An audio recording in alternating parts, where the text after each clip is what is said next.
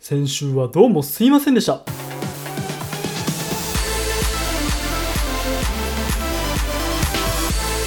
野田ラジオどうも、看護師の野田春樹と、デザイナーの穂積春明です。よろしくお願いします。この番組は野田と穂積が人の心のネガティブやポジティブをエンターテインメントにつなげちゃおうというメンタルとエンタメ、略してメンタメを展開していく番組ですとよっ。しゃはい。はいね、新しい挨拶から始まりましたけれども、これ実は俺が言うのは2回目なんですよ。そうなんですよ。先週、まあね、冒頭にもごめんなさいって言ったんですけれども、前回ね、投稿できなかったじゃないですか。はい。これ何かというと、データが消えちゃいまして、はい、あの僕がポカやらかし まして、まあいいんですが、いいんですが、結構熱く語った回でしたね。そうだったんですよね。熱く語った回が、うんまあ、出てが消えちゃったと。しかもこの新企画、新コーナーのドア玉の回でせやデーでタ飛ばすっていう。うん 挨拶も変えてるのにね、うん初めてってことでございますが、まあ、仕切り直していきましょうということで、はい。ぜ何回目かな、3、4回目前に言ったようにさ、ちょっとさ、まあ、メンタル系の話題に振っていくと。うというんこ。とで、こうやって挨拶も変えていくわけでございますが、いいんじゃないですかそうですね。いいんじゃないですかもろもろいろいろ変えていきたいと思いますけど。でなので今日はまあ前回話した話題はいろいろ熱く語ったがもう新規一転と新しい話題でいっていきましょうはい。もはうい闇に消え去りました。はいそう なんですよまあ聞いてくれよ何ですか。あの、まあ、最近の話というかさ、まあ、日誌僕の大好きなトリプル A の日誌ですねああ、存じ上げてま すソロ活動でございますが、はいはい最近ね、まあ、6大ドームツアーをやってるとうん日本人で2人目 EXILE 淳に続いて2人目そんななんだ。をやってるんですが、まあ、行ってきたんですよ東京ドームおいどうよまあ、そこで、まあ、もちろん日誌の 2days か東京ドーム 2days 行ってきたんだけど、まあ、それはもちろん良かったんだが、はいはい。良かったんだがって言い方も変なんだけど、まあ、疑問に思ったことが一つありましてなんですか。いやなんかやっぱさみんな、あのー来るお客さんうん。みんな可愛く見えるんよね、へえ。やっぱさ女の子の方が多いわけアイドルっぽい存まあ在そうだよねうんみんな可愛く見えるんだよね、うんうんうん。なんでだろうって思ったんだけどさなんでなんだろうない やブスって言い方も変なんだけどさ顔面が崩壊してるような女性崩は壊いないしてるような女性たちも可愛く見えるんだよねあそう こういう人もいるんです かそんな人もいいるはいるんですね、はい、これはなんでかなって自分なりの見解出したんだけど、うん恋してるからじゃないかと好なるほどきな人に会いに行くって西ラブだとそう日誌だだってまあ要は気合い入れていくじゃない、うんなんかメイクいつもよりしたりとかさちょっと可愛い服着てったりとかさなるほど勝負だ、そう勝負の日なわけ、うんでみんなしかも好きな人に会いに行くっていうちょっとフェロモンも出てる感じでしょなるほどねだからみんなちょっとフェロモンを俺が感じてるのか駅もそれ当てられてドキドキしちゃってんのドキドキしちゃうのかもしれない、え君はかっこよくなるのちなみにまあ、でもやっぱり、まあ、そうなんよね かっこよくなってるかは別として、うんやっぱ日誌に行く時になんか前ね以前ほら春秋とラジオで話したヨシみたいな話があったでしょヨッシヨッシーあヨッシうんーヨッシーなんねか気合を日常の中に入れていくはいはいはいみたいな例えば何もない日でも俺は確かワックスをつけたりとかちょっと服をおしゃれにすると気合入ってその日の活動の、まあ、がすごく上がると活動力が上がるみたいな感じがあるんだけどそれにちょっと近しい感じでよしって感じはあったかななるほどねまあでもそういう感覚はあるわある俺もなんか一番最初に我が所長の松岡聖吾に対面した時は、はいは一番いい服着てったからね何着てたのえギャルソンのなんかジャケットみたいマなジあやっぱ着りてたんだけど勝負みたいな感じなのかそうそれもなんか講演会とかで別に1対1とかで会うわけじゃなかったんだけどあなんかこれは絶対に顔向けできないような真似はしないぞと思ってな目立ちってえなみたいな今とんでもないヨレヨレのトレーナーとかで「あっごめんなさいます」でやってるけどやってるけどうんやっぱり最初はねすごい気合入ってたんですねそうなんかまあだからさまあそんな感じでさみんな可愛く見えたんですよなるほどまあ そんな感じですが、あじゃあこれにちなんだ企画になっていくかもしれないちょっと伏線っぽくなったわ今の話あそうなのつながる気がするあじゃあちょっといいっすかじゃあ企画いいっす早速ちょっといいですか、はい新しい企画おだか願いらしねますジングルも変わっちゃってるからあそうなんだいいやつの間に行くで次のコーナーです突撃闇に潜んでるあいつを探せ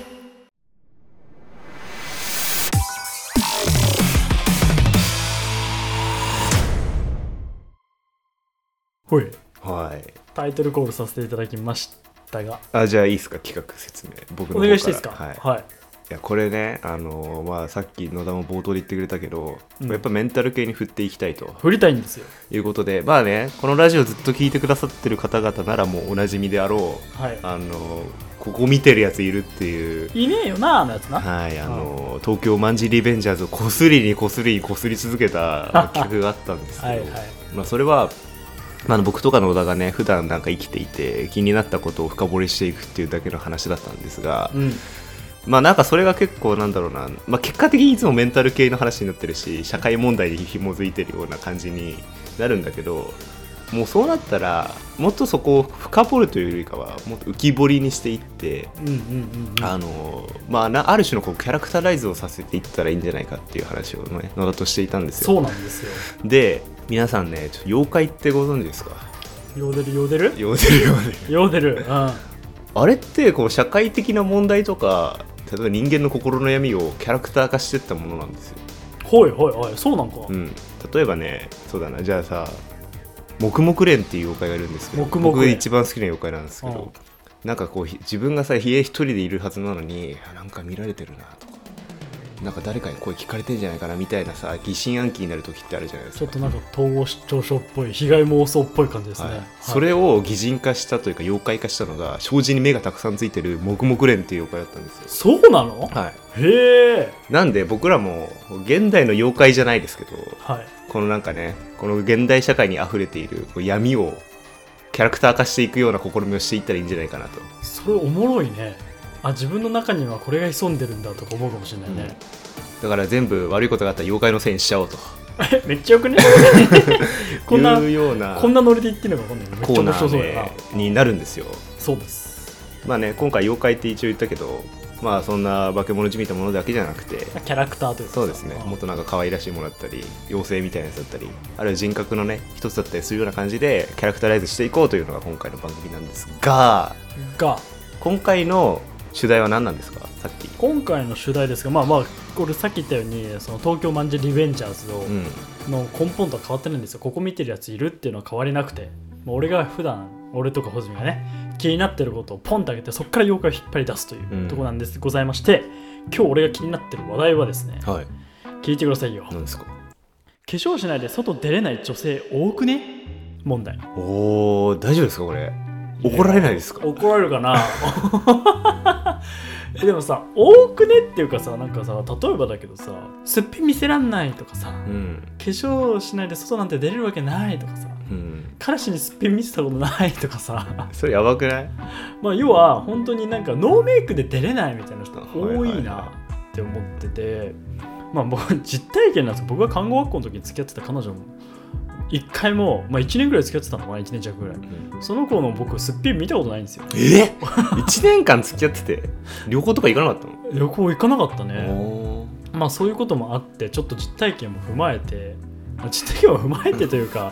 もうそう思えば見たことねえなって思っただけなんだけど、んなんかこれに関して結構うんなんかまずいんじゃないかなってちょっとしたーなるちほょっとど違和感もあってなるほどなるほど、はい、思うんですけどえ多くね実際いや多いねだよ ねうんなんかそんな変わんねえだろ化粧しててもっていう人も さ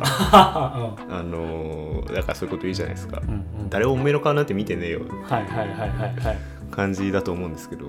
あでもなんかあんまりそれが悪いっていう気は僕もしなくはないんだけどねうんなんか別に気持ちは分かんなくはないなって思ったのがあって、うん例えば俺は中学1年生からヘアアイロンを使ってて、言ってたねそうヘアアイロンを使うとまあやっぱ髪の毛が決まるって感じがあって、うんでもそれが出ないそれをしないとあじゃやっぱ髪が決まってないボサボサだな恥ずかしいな的なので外出たくないなって気持ちは分からなくなる、んだからちょっと帽子とかかぶって隠しちゃうああバケットハットかぶってねとかねあんだよね、まあ、でもそれをふそれのなんつうんだろうな外が出れないわけではないんだけどもうもちろんすっぴんじゃないと出れないすっぴんだと出れないってわけじゃないと思うんだけど、まあ、ちょっとこれ一つさ強迫性障害的なね精神の話をすると、うん病気っぽいのがあるんですよ症状というかおお集計恐怖症って聞いたことあります集って何ですか集計見にくいって意味ですね見にこれくいか専門だから集計じゃないかちょっとじゃない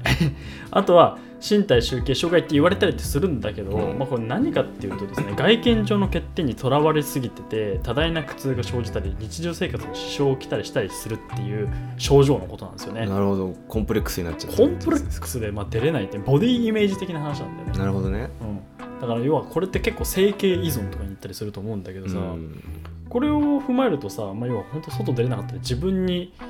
まあ、自己肯定感というか自信がなかったりとか、まあ、一時のお前の例えば鼻なんちゃらとか口なんちゃら目なんちゃらって言われた時のい一つのトラウマがずっと引きずって集計恐怖症に至るとかさ、うんこれぶっちゃけ集計恐怖症っていうのは、まあ、ある意味まあボディイメージ強迫性障害接触症接触障害うみんたいなのに繋がってったりするんだけどさこれって結構自己肯定感の問題だったりとか結構病的な問題にどんどん行くんだよね外が出れないって要はコミュニケーションが閉ざされてしまったりとかで社会に馴染めないみたいなうんで一つの仮面をかぶらないと要はなんか満たされたものなる例ほえどば痩せたとか整形したとかそういうのでようやく満たされて外に出てくってのがあるんだけど、まあ、この主題でもあるように化粧しないで外出れない女性問題うんでそれに至って日常化してんのって結構まずくねみたいな結構それはねまずいかもしれないねまずそうじゃない外まで出れないってなるとやばいよねまずそうだよねなんかねいや僕が言ってたのはなんかさ「いやもうマジ無理化粧少ないから無理」みたいなことを言ってるなんか愚かな女性のことだと思ってたんだけどうんもううそんなレベルじゃないとんまあじゃないかなと思って、で結局要は仮面をかぶっていかんと自分をよく見せていかないとよく見せるっていうかコンプレックスを隠さないと出れないみたいな以前ねこのラジオでも結構コンプレックスを強みに変えるみたいなさ話もしたことあるけどもちろんそれができたら超強いんだけれども結構封印しすぎてんじゃねえかなって思うんだけどどう思ううんいやそうだねまず、まあ、じせっかく僕は冒頭で妖怪の話したから、そのそういう心霊系の話でいくとうん、うんこう日本の最も恐れられている音量って結構いるんだあ日本の恐れられてる音量って結構いるんだけど、うんその中の一つに岩永姫っていうのがいるんですよ岩長姫はいはい、これはねこの葉や桜姫っていうのと姉妹でなんだそりゃ、うん、あのまあ、桜姫がめちゃくちゃの美人ではいあのもう蝶よ花よとね称えられるような女性でその妹だかあお姉ちゃんかなちょっと忘れちゃったけど岩永姫がもう、まあ、岩が長いって書くんだけど文字よりこう岩のような顔面をしていたらしいんまあまであすぶっ細 工なうん、これ日本神話に出てくるんだけどであの、まあ、ある時桜姫だけお嫁お婿さんができて、はいはいはいで岩永姫だけ捨てられちゃったっていう事件が起きてねうん、まあ、どっかの今の天皇家の一族につながるような人と結婚したんだけれどもでそしたらてその岩永姫が自分の顔の醜さをを卑屈しすぎて恨んじゃったの恨みすぎてあ日本一の怨霊になりかけるっていう事件があったんですよ。マジ、うんうんうんだからこの人の闇っていうのが、まあ、ある種この呪いにな転化するようなストーリーだったんだけど、うんうんちなみにあのトイレの花子さんの原型だっていうふうにも言われていてそれがうん、へえあの水の神様だからねうんまあこれは余談だけどでもこの問題はこれが結構その婚姻の儀礼っていうもの社社会集団を結成するっていう上での一つのキー分水嶺になっているところで、つまりさ今のこのこの話桜姫の旦那さんは天皇家に通じるような人だったから今の日本の天皇の血筋が美人の血を選んでいるっていうストーリーなわけよそうか言ってしまえばね。ああ醜い方じゃなくてねというか、えー、と我々は桜姫側を美人と認識しますよっていうはいはい権威の話なんだこれは。はいはいはいはいで岩永姫側の顔は我々は不細工と認めますというある種のこのオーソリティがも持たれて現れない現れていうんて、はいはいはいだから「イフ」のストーリーだったら岩永姫側をめっちゃ美人って思う可能性もあるわけじうゃんうない、んでもそうではない血だったそうではない常識だったっていうことがまず一つ重要で、うんつまり何が言いたいかっていうとこの世の美人であるとか美しいものであるとかあるいは価値があるぞと言われているものっていうのは誰か偉い人が割と決めている可能性が高い、これが美人です、うん、これが美人ですってこれがいいものですってで我々はこっち側を推しでいきますっていうのでその推しを社会とか常識っていうふうにしている可能性がじゃあ高一いつの綺麗マニュアルができちゃうわけだそこでそうですねはあ、まあ、確かにそう言われると昔の美人って言われてるさうん日本の小歴町史とかそうそうそうはさ今で言うとなんか結構さ大福っぽい感じじゃ ない、そうですようん、でもその時には美人って言われてたわけでしょん眉毛がなかったりとかさ、うん目が細かったりとかさお歯黒だったりねでしょ、うんうんだからそこに関して言うと確かにその時に美人と認識が、まあ、違うというかさこの人は美人ですって誰が決めるかさその場合は意外と周りだったりすんのかねうん、だからそれがまあある意味で社会とかまあ一般常識とか、まあ、ユング的に言うと集合的無意識みたいなもはいはいのはをい決定しているものではあるんだけれどもでそういうこの常識ってされてるものにやられちゃってるわけじゃないですかこのすっぴん無理無理女性たちは、そうだよね、うんなんかこれに関してはやっぱ美しいは変えられるみたいなうん変えれる変えられるっていうまあ変化の変と買うことができるうん倍の方ですかはいはいがはやいっぱあるんじゃないだあバイバイセオリーですからどうなのその整形文化とか、いやもういや僕は個人的には苦手だけどうでもなんか すげえこんなことに金はたく人いるんだっていうのを見るんはいはいはいコンテンツとしてはねなんか笑って見ちゃうんだけどいやなんかさまあそれは確かにうーんとまあそういう見方もできるなと思うんだけどさコンプレックスだったりとか、うん強み弱みを隠すっていう選択肢にしかなっていかないんじゃないかなとか思っちゃうのよ、なるほどうん、それって結構弱みを生かす逆に転換していくっていううちらの思考的には結構デンジャーなんじゃないかなと思って隠す消すっていう選択肢しかないみたいないやそうだよね要は今後の選択に要は排除し逃げちゃうというか別になんか例えば人生でもコンプレックスが生じた時に逃げるとかそういう選択肢になっちまうんじゃねえかなみたいな、いやそうそうそれそれはすごい大事なこと言ってくれてうんだからさ今僕らがあ例えばそのブサイクまあ、あんまりこのルッキズム的なね判断を僕もあんまりしたくはないんだけうんどうんブサイクっていうふうに言われてる人とかあの自分がそのある社会レベルの顔面に達していないんじゃないかっていうふうな違和感を抱いている状況っていうのはやっぱりさっきも言ったけどこの社会的なすでにある価値うん体系っていうものにやられているとうんうんでなんかそれに屈服してんだよある意味で美しいのはこれですっていう世の中に屈服してんだ屈服してんのうんで問題はここから始まるわけでこれに革命を起こしていかなきゃいけないわけじゃないですか価値の大転換ですせやな、でその時にこう日本っていうのは結構そういうの文化的にいろいろやってった国なわけでねうん例えばさわびさびとかっていいねとか言うじゃないですうん、か、わびさびいいねってなるわな、うんあれっていいわけないじゃないですか常識的に考えたら味があるねみたいなやつでしょ、うんだってこうわびさびのもともとの語源っていやもうこんなことしものしか用意できなくて我々はわびるしかないとかこんな寂しいものしか用意できなくてもう申し訳ないみたいなその気持ちの表れだったんですよ。花が一輪しかないとかさこんな欠けた茶碗しかないみたいな申し訳ないものから始まっているんだけど懺悔的なものがうんいいねに変わってるってこと、そうそれを価値を転換させて「いや素晴らしいよ」とかあと「儚い」とか言うじゃんうん「儚くていいわ」とかさ言うね結構それ使われないうん、使われるよねでもこれって泉式部とか平安後期の時代にできた歌詞なんだけれどももともと墓っていうのはなんか計り知れないものとかさ、まあ、測るの墓から来てるんだけど、うんうんまあ、何かのこの人生の重要な量のわけよじ人生ってまあ条件があるじゃん、はいはいこれを墓とかあの言ったはかばかしいの墓とかっていうふうに言ったんだけれどもこれがないと、うんうん、それってなんかい、うん、滅びるだけのなんかさすごい虚しいものになるせやなでもそれがいや吐かなくていいよっていう風な価値を転換させたっていうことがあるわけで、まあ、そういったものにねみあの見習っていく必要があるわけあそこに関しては春明君はまあ同意なのね同意というかもうそれでしか素ない敵だなって思これって何かっていうとすあのある意味でこの進化論の、えー隙間を縫ってるというか感激がついてるような問題でこれがいいですって言われてたものにいやいやこれもいい実はいいじゃないですかっていう新しく価値の市場にあの上場させたっていううん感はいじ、はいはいはいはあこれも応援していいんだってこれ僕個人的なエピソードがあるのが昔ねいやこういうふうには目が死んだようなさ死んだ魚のような目だねみたいない言われたの言われてたんですうよん僕小学校の頃うでもなんかあんまり悪い気しなかったのんへえド M かド M ってわけじゃなあくてだからそれをド M っていう価値判断するのも君の自由なんだけれども僕はねどちらかというとこうこう思ってたのあのなんか死んだ魚のような目をしてるっていうことはさちょっとなんかニヒルな感じがするっていう意味がありそうじゃないですか。はいで当時僕はかなり痛々しい少年だったのでなんかニヒルな人だっていうふうにももてはやされてるなって勘違いしてたんだけどでもこれはさその死んだ魚の目っていうような外見的、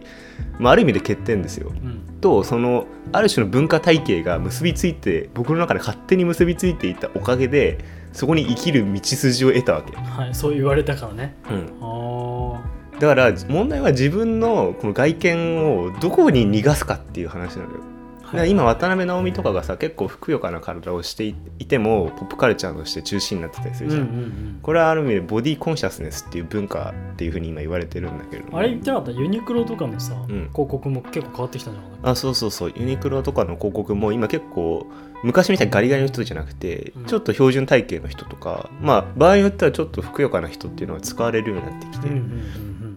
うんだからこれもこういう価値って全然ありだよねっていういわゆるこうダイバーシティの問題とかあのそうそういうものに寄与するための企業戦略ではあるんだけれども。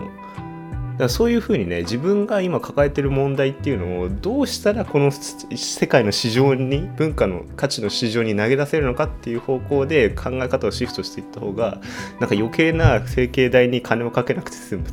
もう違うものにな 確かに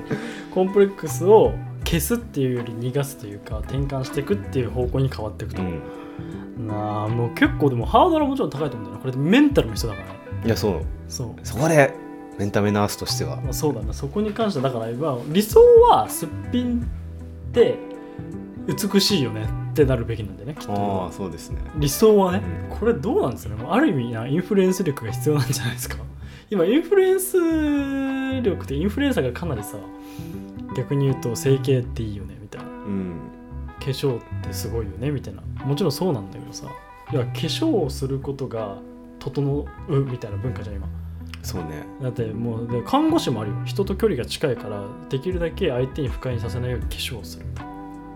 ら化粧をする文化もう美しくなるっていうのは多分いろんな歴史がある中でだと思うんだけどさいやでもなんか結構アジア圏げが中心な気がするんだけどなそこのの考え整方形文化とかっていうのって、まあ要は主に韓国韓国とかだよ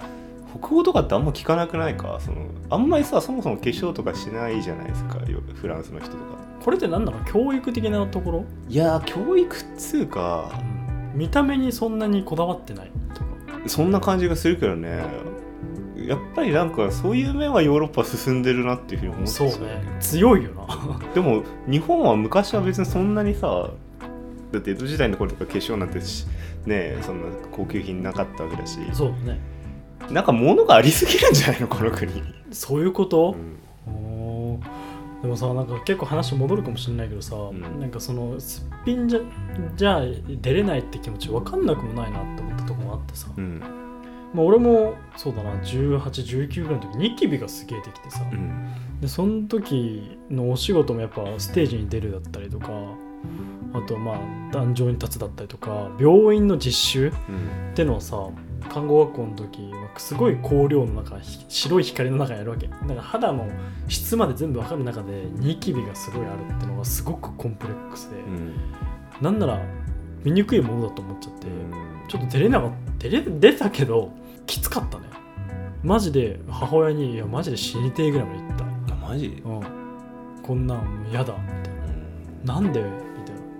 たいなぐらい悩んだ時があったから、まあ、そういう感じなのかなと思ってそれはどうやって転換させたのもうぶっちゃけ言うと俺多分整形と一緒で俺ファンデーションで隠しちゃったんで、まあ、化粧で隠しちゃったんだよねでそれ確かに満たされ感はあったんでうん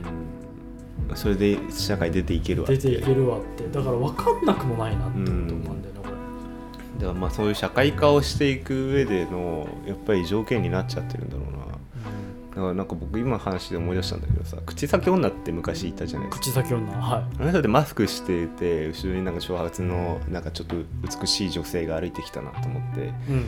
そうすると話しかけてきて「私綺麗っていうふうに話しかけてきて私綺麗いいだね、 「あ綺麗です」って言うとでマスク取って「これでも綺麗っつったら口めっちゃ裂けてますみたいなさやっぱ綺麗を口先女は求めてるわけじゃないですかうん、せやな美よなでこれってやっぱりこのやっぱ妖怪とかをこの闇に潜む者たちって光の世界だと生きていけない存在なわけじゃんうんうんだからなんかす日本このなんかすごい独特な美意識のなんか島国だからっていうのもあるかもしれないけどさ血が濃いというかあそういうう ーんそうかあんまりこう多様性を需要うん需要してるんだけど内部的にはその全く違った顔とかっていうのってまあでも現代が特徴だから昔は結構ゲテモノ好きとかいたもんね、いたねうん、俺の友達もいたなゲテモノ好き、うでも逆にそう古代だとお歯黒べったりっていう妖怪がいてんうん、ここれおはぐろって歯に塗る化粧だけどこれをなんか塗りすぎて化け物になってる女性っていうえ えこれ化粧化粧しすぎて化粧に取りつかれてなんか死んでったあだかりらそれは結構整形依存だったりそとうかそうさそ扇風機おばさんとかもあったじゃんあの顔にいろんなもの投与してさあそうねそれがもう止まらなくなって最後サラダ油も入れちゃってパンパンになって病気が発症するみたいなでもなんかその整形は見醜いものだぞっていうようななんとなく顔を人工的にするだなんてみたいなのあったと思うんだけどなんかそういう意味でもこうボディイメージって最初に言ってくれたけどなんかそれが若干変革が起きてる時期なのかもしれないその例えばス,、うんうんうんスーパーヒューマニズムとかっていうのがアメリカ圏だとすごく今流行していて、うんうんそれって人間の人体のに機械を入れてあの、まあ、細胞化していこうとか、はいはいはいあるいは人工皮膚とか、まあ、角生やしたりとかさまざ、まな人体改良っていうものがあの、まあ、スウェーデンとかでもね流行してるんだけどそれは整形とは全然別の文脈だけどねなんかそういうものその人間の中に人体じゃないものを入れてうん変化させていくっていうのがある種の流行になってるようなかの感感じはする。そうねじゃあこれが一種の固定概念というかさそれを崩すぐらいの能力が必要だないやそうだよねいやだから問題はその世の中が用意した価値になんか右往左往させられるか自分で価値を決めていくかっていうことだと思うんだけど、まあもちろんさっき言ったようにかなりの力量は必要だし勇気も必要なんだけどさ、うん、そこをやっぱじゃあ一種発信していかなきゃいけないのかなそうやっぱりそうだよねなんか同調性っていうのかな世の中うん、例えばうーんなんか可愛い彼女だったり可愛い女の子と歩いてるとステータスになるとかかっこいい男と一緒に歩くとステータスになるみたいな人がいるわけじゃんはいはいそれって結構要は多数派な考えというかさこの人が綺麗だから自分のブランド力が上がるとかさそうね紐男子みたいなもんそうだよ前回話した紐男子みたいなもんだと思うんだけどさかなりまあやっぱりみんながいいと思ったらいいみたいな同調性があんのかもねあそうだね、うんいやだから分かった、まあ、かっこいいとか可愛いっていう言葉の権力が強すぎるから別の言葉を使っていけばいいんじゃないあもう極端すぎるかっこいいうん可愛いが、例えばさ「身もいい」とかさあなるほどへっこいいと「かへっこいい」とかさ、うもっさいとかさ、もっさいはどう なんかね、えでもそれがいいんだって、んうんうんはかないみたいなもんで、あこれララライな ねうんそうそうそうそうそう、ララライねもしいとかうんうさ、んひさこいとかさ、うんあそれにどんどん逆に価値をつけていけばいいのうか、ん、でそれがある意味いろんな選択肢があればその分何かに当てはまるだろうとそうです。だからもう世の中にすでに現れてるのか、そういう価値は。はいはいはでいそれを、いや、こうなんですよっていうふうな、価値体系ごと渡していくっていうのを、ね、独自にやっていくっていうのがいいかもしれない。なるほどねで、今回は何なんですかあ妖怪的な話妖怪とかキャラクターにすると何なんですか、これ全くもって決めてないんですようん事前にこういうキャラクターにしようじゃなくてもう話したくないから思いついたキャラクターを言ってこうねって思ったんですけどちょっと俺一個思いついたのがあって、なんですかはい、僕はですね亀さんが 浮かびましてカメ亀カメックスカメックスの亀タートルですねあのーすすっぴんから、うんまあ、すっぽんに転換されて、おおまあ、すっぽん、まあ、って考えてたらなんか亀ってさ甲羅があってさ何か刺激があると全部引っ込めんじゃん殻にこもる殻にこもったりしてでもなんかビビって出てくるじゃん自分がいけると思ったら歩くみたいな殻を破るで脱皮したりとかして、んそう殻を破るとか技があって脱皮したりとかして、ままあ、大きく徐々に大きくなっていくわけじゃんそうね最終的にボーマンダマになるからボンボン玉になりますかねこもるからね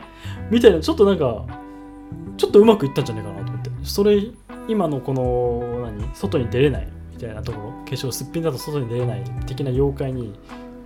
うまくリンクしてんじゃないかなと思った像が出てきたんだけどどうなるほどねカメねカメメタファーでカメメタなんか名前付けなんだよこれにあじゃあ今日言った話の全てがうん結局その自分が持ってる常識を全て与えられた常識で自分からこの外にね出ていいいけてないっていうのがこうやっぱネックになってるっていうことでそうだねネックそうだね、うんトータルネックっていうトータルネッ クタートルネックみたいな感じだねあいいんじゃねトータルネックトータルネックっていう妖怪がいるんですよこの世にはねこのこの闇の中にはいなるこほどの妖怪はうん一体どういう存在かっていうともう全てをうんあの人から与えられた価値観だけで判断してしまうっていう風にさせてくるんですねいいじゃん それで人の首を締め付けてくるっていうおーいいじゃん なるほどねでもそのうちトータルネックに立たれてる人は首の周りにあざができてきてチョーカーとかはめ出すんですよめっちゃおもろいなおだからチョーカーはめてる女子はみんなトータルネックに立たられていると全員が潜んでるんだ、はい心の中に心の中にでそれが面白いねこれおこうやって俺うまくキャラクター化できると思わなかったあの最初の企画なんでうまくいったの かなビビってるんだんですけどいいんじゃないいい落としどころだったよじゃあトータルネックに気をつけて過ごしてくださいと、はいで退治の方法もね今話したようになってるからまあもうそこのメンタルに関しては支えるのは一緒にやっていこうと思うので、まあ、ぜひぜひこんなん悩んでるっていうのを送っていただければいいんじゃないですかはい、悩み事を全て妖怪のせいにしていく番組ですそうだねだからこの中にどんな妖怪が潜んでるんですかっていうお便りもありじゃねあそうねうんありですはいじゃあ82回目でしたけど新企画始まってきましたよそうですねなかなか緊張感がある、そうなんですなんか聞いてくれてる人も最近になってまた増えてしかもいい医療関係者医者さんとかもあら増えてきたのでお医者様がはい、なのでちょっとうちらも緊張感を持ってやってるんですけど、 はい、いつも通りずっぱりざっぱりと楽しんでいきたいなと思います。お便り待ってます。野田ラジオあのアットマーク NODARDA をぜひぜひ待ってますと。んじゃあまた来週も楽しみにしててくださいね。うい、今日もありがとうございました。ありがとうございました